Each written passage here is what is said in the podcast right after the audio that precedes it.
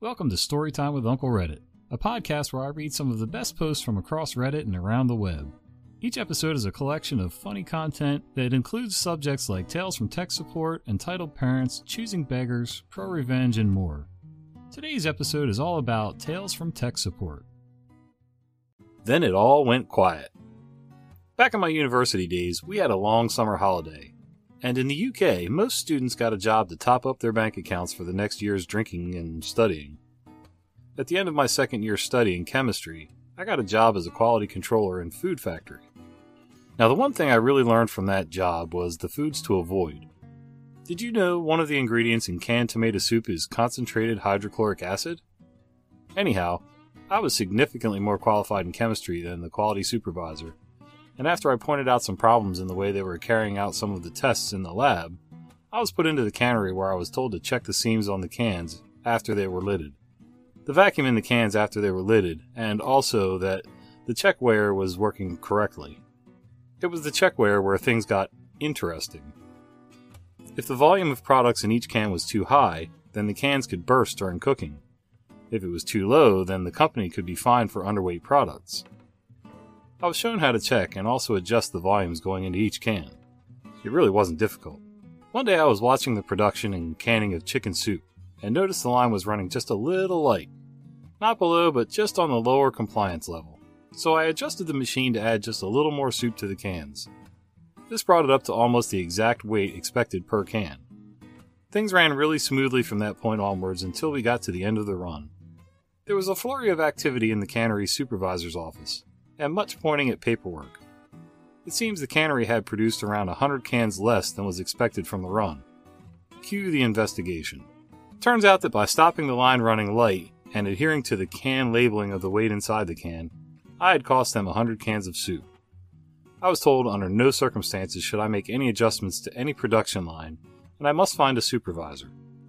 Fine, I was only there as a temp after all.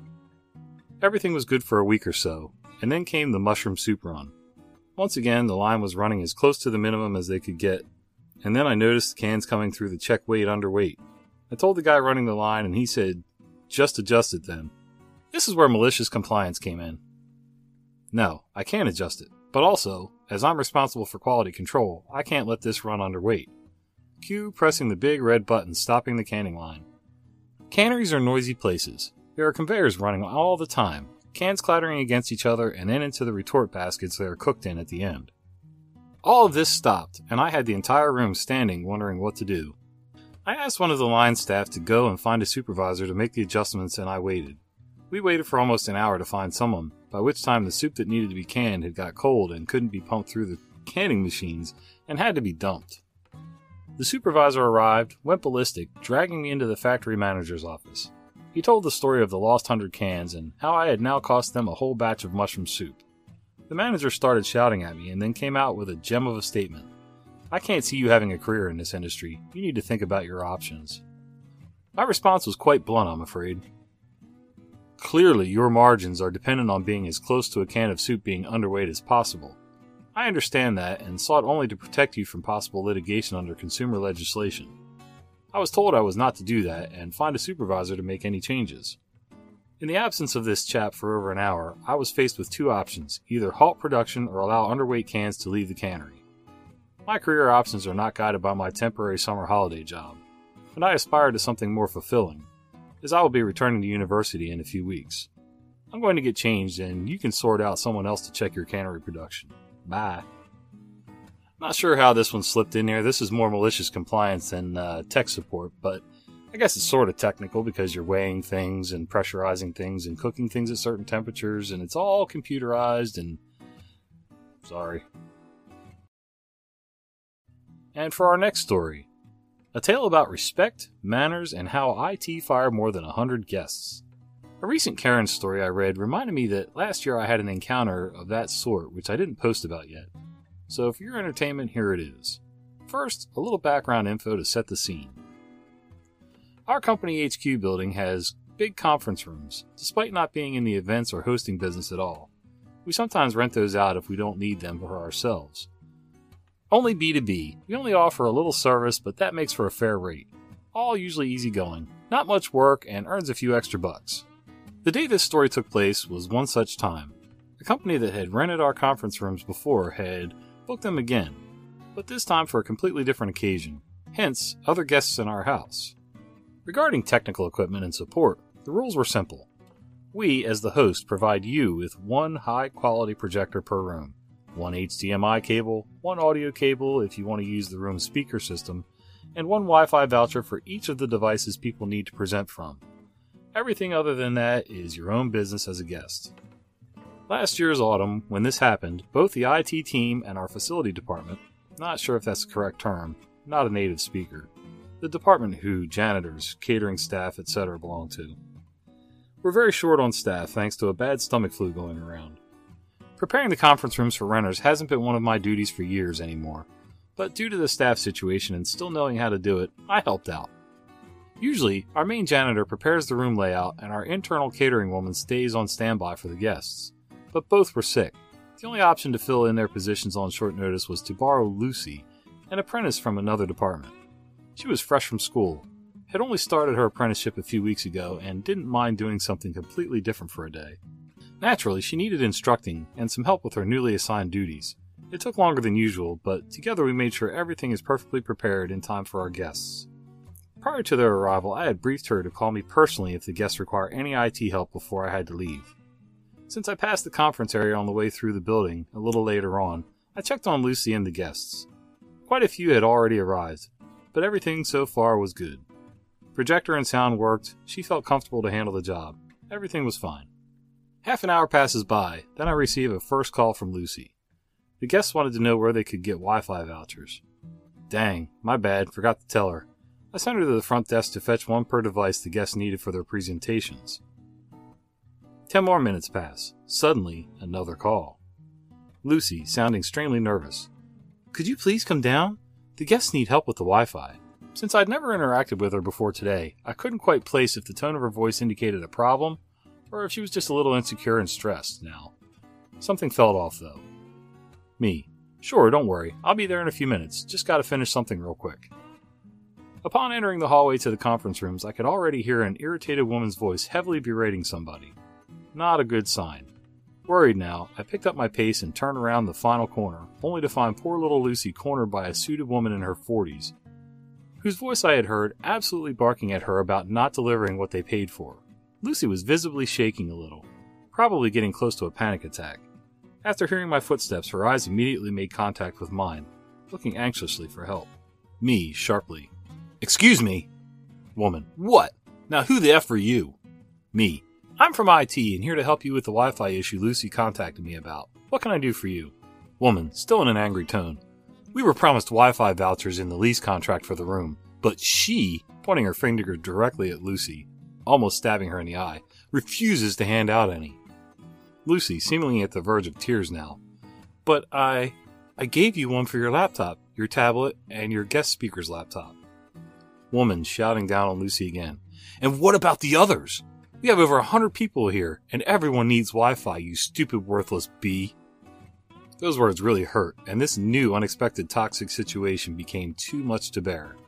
Tears welled up in Lucy's eyes. Before seeing this, I already had more than enough of this woman's behavior, but now I snapped. This had to stop. Me. Hey, stop! Calm down. Keep those insults to yourself. Where are your manners? Back off of her. She's just doing her job and following policy. Woman turning to me, cocky look on her face and maximum disdain in her voice. Who do you think you are telling me what to say or do, huh? And what stupid policy? We were promised Wi Fi, and that's what we're getting from you. Me. The contract clearly states the IT policy for external guests, which. Woman cutting me off. Don't care!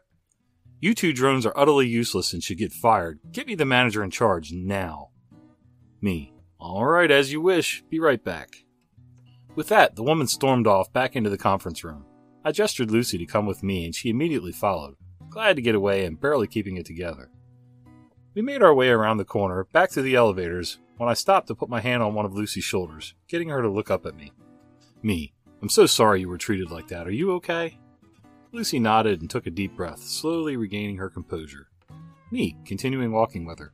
Listen, you don't have to accept this sort of behavior. Neither as an apprentice nor as anyone else. Feel free to simply walk away next time and report to a manager. Lucy. Okay, I will. Me. Don't let those hurtful words get to you. Forget everything she said. You were doing a great job. Really, I mean it. And I'm very proud of you standing your ground. We reached the elevators and entered one. I pushed the button to the executive floor. Lucy, where are we going now? Me. My office. At least I will. You go fetch a cup of hot chocolate or whatever you like from the machine next to the elevators. It's free. Have a seat on the sofa then. I'll be back in a few minutes. Lucy looked confused but complied. Meanwhile, I went through the adjacent hallway door and into my office. Since I knew in advance I'd help get the conference room ready due to filling in for the missing sysadmin in my team, but had an important meeting in the afternoon, I had changed from my slacks into jeans, which I keep in my wardrobe for such occasions, earlier and left my suit jacket and tie back at my desk. Now I reverted those changes, made a few quick phone calls, and returned to Lucy all dressed up. Her eyes grew wide. Lucy. This question might sound stupid now. Sorry, but who are you exactly? Me, smiling. I do work in IT, but I am the CIO. Since so many of my people are sick right now, I'm filling in for them. That's why I helped you set up the room instead of Ben, who'd usually do this. And now, since that lovely woman down there asked for management's attention, we'll teach her a lesson in respect. Follow me. With that, we made our way down to the conference rooms again me mockingly straightening my tie and suit jacket. Lucy, would you please be so kind to inform our guests that the manager in charge is here now? She grinned and did as requested. Immediately, I could hear a faint finally. Everything takes too damn long around here. Before the woman hurried through the door towards me. When she recognized me, she froze in her tracks. Me. Good morning. My name is OP. I'm the CIO of company, and therefore the manager in charge regarding your issue, who you demanded to speak to. Calmly, I walked towards her, reaching into my jacket and gave her my business card. The woman took it, but not being able to throw anybody under the bus, apparently left her without a plan and speechless. Me. Now that I got your attention, I have three things to tell you. One, you stated that you were promised Wi Fi and that you want to get what you pay for. You signed a contract stating you get Wi Fi access for every device needed for your presentations, which we delivered. We neither can nor will provide access for all attendees of your event. Our network, our rules, period. 2. Your condescending, rude tone is bad enough in itself, but verbally abusing and intimidating employees, especially a minor like in this case, absolutely won't be tolerated around here. I expect a sincere apology of yours to Lucy and myself. She slowly found the ability to speak again. Woman. Okay, I apologize. That was not very professional of me, but. Me interrupting her. That's a massive understatement and doesn't sound terribly sincere to me. Furthermore, point 3 verbal assault and intimidation are against our house rules, which we strictly enforce, and you agreed to adhere to by signing the rental contract. This alone warrants your personal removal from our premises. Also, you apparently invited more than 100 people, which you weren't allowed to do and violates fire code rules, since the maximum room capacity is exactly 100, as stated in the contract. Due to now multiple breaches of contract and said fire code violations, I herewith have to ask you and your guests to leave. By the way, according to internal consultation, we have not the slightest further interest in renting out our rooms to your company, considering the circumstances. Please gather your people, personal belongings, and then leave our premises. Long story short from here on. She, of course, threw a massive hissy fit, questioned my authority some more, and needed to be guided out by security. The other people from her company were confused and understandably not amused, but cooperated in a civil manner. A week later, she had her lawyer send us a letter claiming unfair treatment and requesting a refund, which gave our lawyer a big laugh and the opportunity to lay out to their counterpart how they breached the contract in great detail. This was the last we heard from them, thankfully. That's awesome, OP. I love it when you can kind of do a little switcheroo on them, reverse Uno card, and uh, they think you're just some lowly peon, and then you show up with your fancy clothes and show them your authority, and that's great. Me, I have to try to do the switcheroo in the same hillbilly clothes that I wear now. By the way, sorry guys. I know my speech is all weird in this. I've got a. I'm just getting over some weird cold, and uh, the kids have gotten me sick this week. So thank you for bearing with the cough and the the weird verbal things. And for our next story, marketing didn't get their way, aka the day the earth stood still. Big company, 500 million plus, part of a bigger, $50 billion corporation. The first 10 plus years I was there, we had to help everyone in the company with any technology question they had. Don't know how to use your company smartphone? We'll help you figure it out.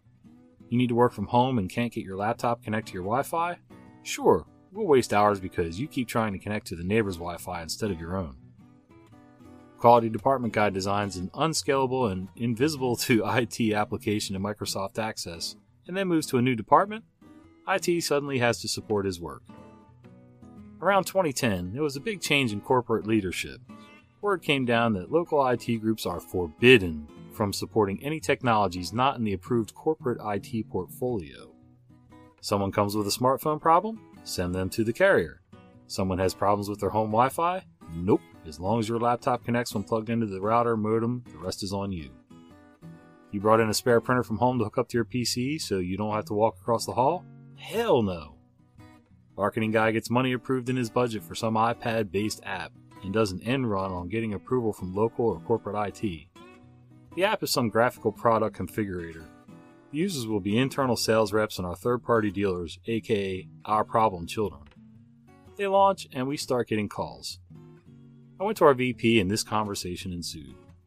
Me. We've started getting calls about unapproved app and I don't have anyone that knows about it. Should we contact the vendor to get cross trained? VP. Under no circumstances are you to assist users with unapproved app. Send them all to marketing guy who did the end run. Me. He won't like it and the sales reps won't like it either.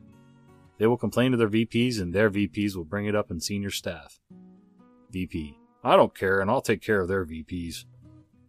Two days later, VP to me. Draft an email to all of sales and marketing. Any and all support calls, questions, or inquiries concerning unapproved app are to be directed towards marketing guy that did the end run. Tell them not to log any tickets to the IT help desk either. They need to go directly to marketing guy. He knows, he's been told, and anyone that complains about it needs to be sent to me. Pressing the send button on that email, glorious. Passing cocky marketing guy in the hall and seeing him give me the stink eye while I smile back at him, priceless. Sometimes it's the little things in life. It really isn't that big a deal. I mean, companies all the time, departments will do end runs like that, and it's just it's just kind of cool when you can shut them down and say, "Yep, you made the decision. Your problem." You've been listening to Storytime with Uncle Reddit. If you enjoy this content, be sure to follow my podcast. I upload new episodes at least three times a week.